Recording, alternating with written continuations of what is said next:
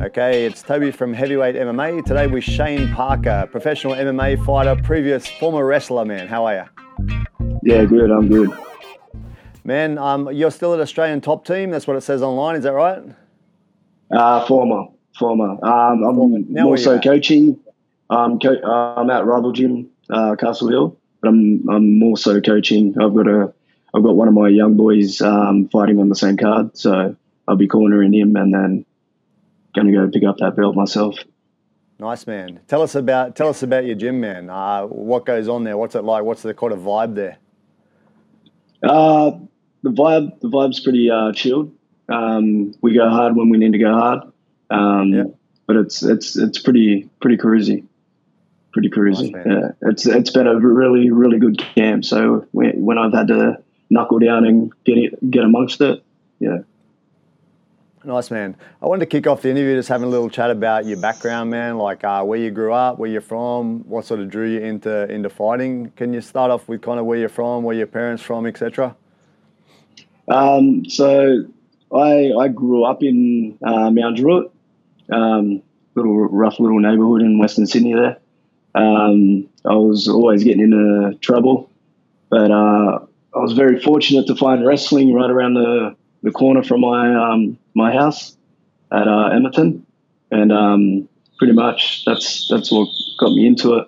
I remember the first day I went there, some kid beat me on the wrestling mat. I picked up a stick, I went to hit him. The coach coach kicked me out for a week, and once I got back there, yeah. It was great discipline for me. Nah, that's pretty amazing too, bro. And even especially in Australia, given that there's not that many wrestling places around, right? Some of the old PCYCs, etc., had a bit of wrestling. A few people have come from other countries and kind of kick off the wrestling in Australia, but not so strong there. So it's pretty lucky that you ran into it, eh? Yeah, I was very, very fortunate that I got into it. A lot of my cousins and family members, like my brothers and sisters, got into it, but I was pretty much the only one that stuck around and kept going through it. And man, you achieved pretty good things in the wrestling, right? You even competed in the 2010 Commonwealth Games, right? Yeah. And I made history being the first Indigenous wrestler to compete for Australia in the Commonwealth Games. Awesome, man. That's awesome. Made history, bro. Can you talk about your background, bro, your family? You mentioned Indigenous and Australian background, bro. What sort of part of the culture do you kind of, do you know? Have you sort of enjoyed learning more about your culture, etc.? When we were young, we didn't have a good knowledge of, where we came from and stuff like that. When I got a little bit older, that's when I dug a little bit deeper into it. Both my parents weren't really that cultural. Like, they were culturally aware, but never really tried to teach us much of it. So I had to dig deeper into my background and where my people come from, and yeah. And what about things like language or art or other areas of culture? You looked into that much? My dad was very good at art. He would always paint and stuff. But language, I'm still learning that as we're going. So yeah. Awesome, man. Something I didn't realise, man, which when I was just looking you up, something popped up in my search, and it was talking about Indigenous Australian wrestling, that it had been like a long-term thing, had been going on in the different communities for like a long, long, long time, man. Did you know about that? Yeah. I would like to get amongst all that and try to share all the knowledge around, and yeah. Yeah, man. And obviously, like, there's been some great Indigenous Australian fighters through the years, especially in the boxing, right? Like, we've had quite a few very famous boxers, Lionel Rose, the Mundine, Tony Anthony Mundine, Kelly Brothers, etc. What do you think it is that about Indigenous Australian kind of lends them to sport, lends them to boxing, etc.? Well, it's been in our culture for, hundreds of thousands of years. So, We used to have things back in the day where, different mobs will meet up and they'll have little events, and yeah. So like competition between the different mobs, yeah? Yeah. No worries, man. So just another question. You said you get into trouble when you're a young fella. So were you fighting outside of the cage, bro? Just in the like from the area, bro? Yeah, you know, yeah, pretty rough place. It was, yeah, it was pretty rough. But it was like, I don't know, like from such a young age, even like going down to the local swimming pool and stuff, we would hang out with mates and then we'd go across the road and go punch on just for fun. Shake hands after. Yeah, that's funny, man. Can you talk about that experience, bro, in that you competed in both Greco-Roman and freestyle wrestling, I remember from reading. Can you talk to us about like the events that kind of were big for you? Like going to Commonwealth Games must have been a bit of a spin out, man. Like it was a big thing. Yeah, the 2010 Commonwealth Games in New Delhi, that was quite a good eye-opener. Seeing all how culturally rich India is, even though like there's no like middle class, it's like you're either poor or you're rich. Yeah. Yeah, that was a bit of it was a great experience. Being in that team too, I met a few like Indigenous boxers, Cameron Hemming and Damien Hooper. Nice, man. Yeah. Hey, so what made you switch from the wrestling over to the MMA, or was that kind of just a natural progression like they do in the States, right? Like heaps of people do wrestling, it's not really for money, and then they think, well, what can I do for money? And they jump over to MMA. Well, when I was a bit younger, so I did wrestling from the age of 9 to about 12 or 11, and then I started cross-training with boxing, MMA. Oh, yeah, boxing, MMA, jiu-jitsu. That's when I started doing other things. Okay, so you've been doing wrestling along with the other arts as well. That's pretty cool. With the other arts, yeah. Yeah. So you've been fighting on your record. It says you had your first professional fight in 2012. Is that right? Yes. Yeah. But there was a couple of fights. There was a fight before that, but it's not on my record. And then there was a fight just after that. That's not on my record. Cool. So you had 12 fights in so far. It looks said you fought Tom Cruise, but I didn't know if he was a fighter. I thought he was just an actor. Yeah, he was a Filipino. So Tom Cruise. At your fights, you fought some... You fought some good names, bro. Paul Logar, that was a great wild fight, man. Like, it was a sick fight to watch. And fighting Michael Manu, Shannon Ross. What fight sort of stands out to you in your career so far? It would probably be the Michael Manu. I won that fight. Everyone knows I won that fight. I just got ripped off on that decision. Yeah, that's probably because he was really, really tall, really rangy. Yeah. I'm quite a wild man, but I had to keep my hands up that fight.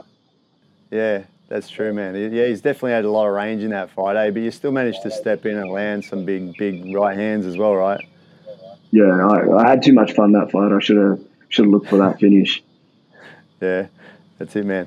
So what we've got is the XFC 71, February 24th at Mansfield Tavern, Brisbane, Australia, fighting Aaron Tau from CKB, New Zealand for the bantamweight title, bro. How you feel about this one?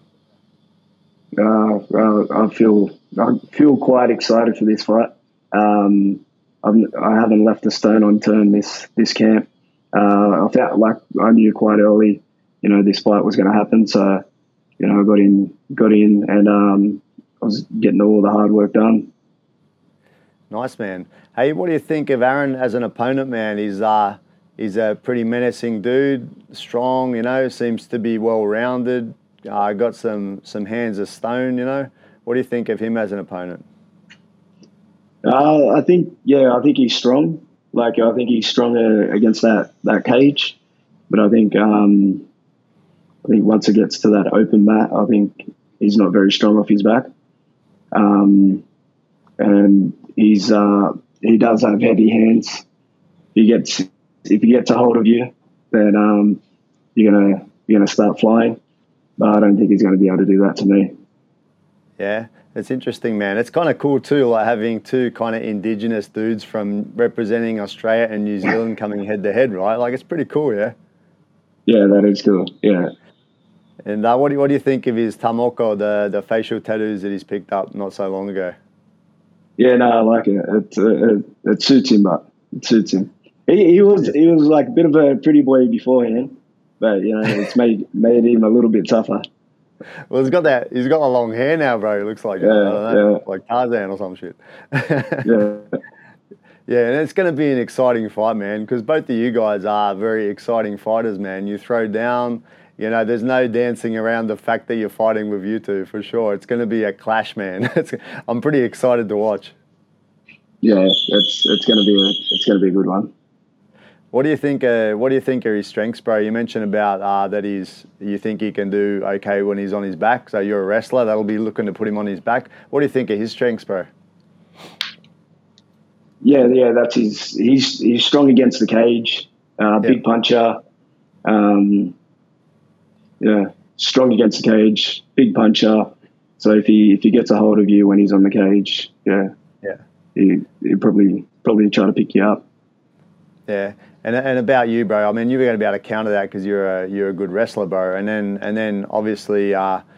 You say you're using the wrestling to try and get him on his back and hold him down. What are your strengths that you're going to play on using for the fight, bro? Just lots of movement, lots of footwork. Been working on that. Yeah. The stand up aspect of things is probably my main projective of this fight. So this is where I predict this fight being and staying. Nice, man.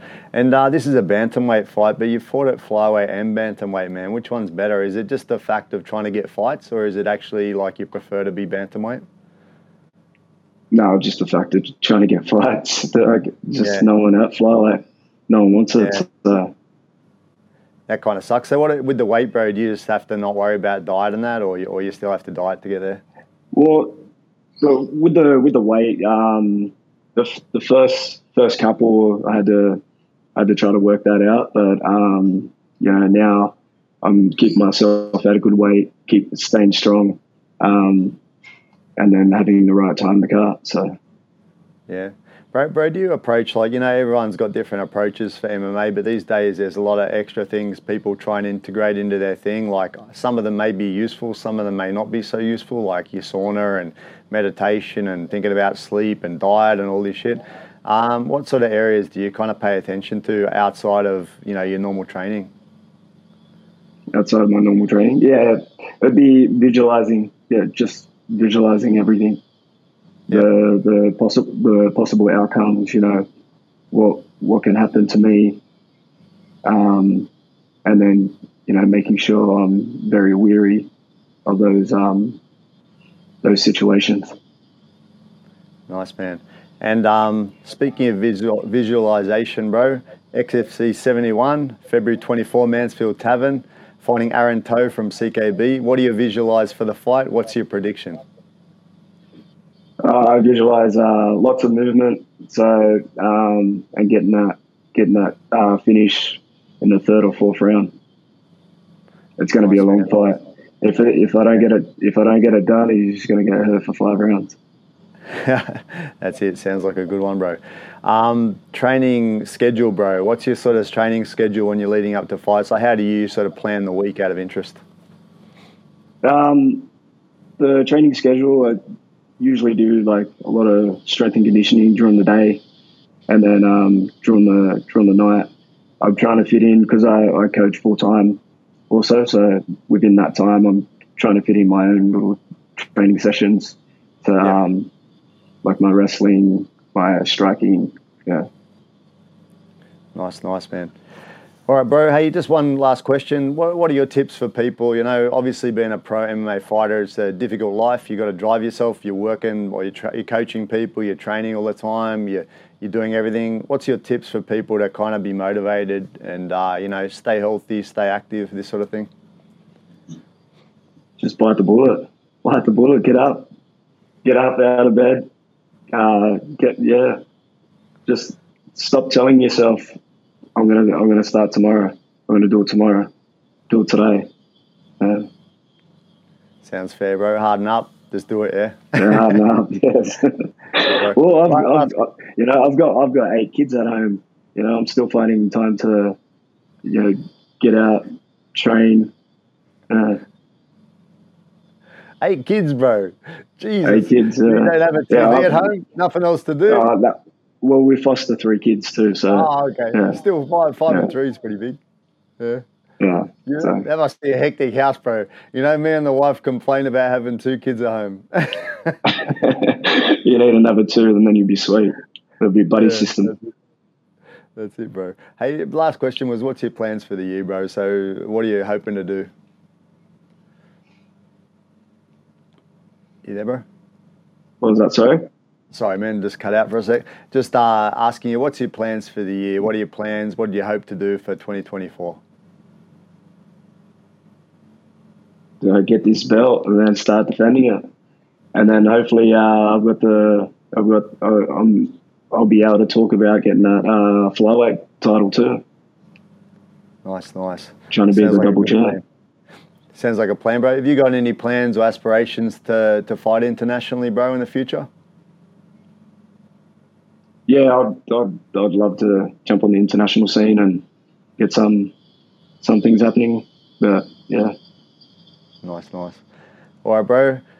Thanks very much for your time. It's good to talk to you. I'm very much looking forward to the fight with you and Aaron Tau, two great fighters, man, that are going to go head-to-head and give us a good banging fight. So best of luck with your training. Stay safe, bro, and we'll see the fight soon.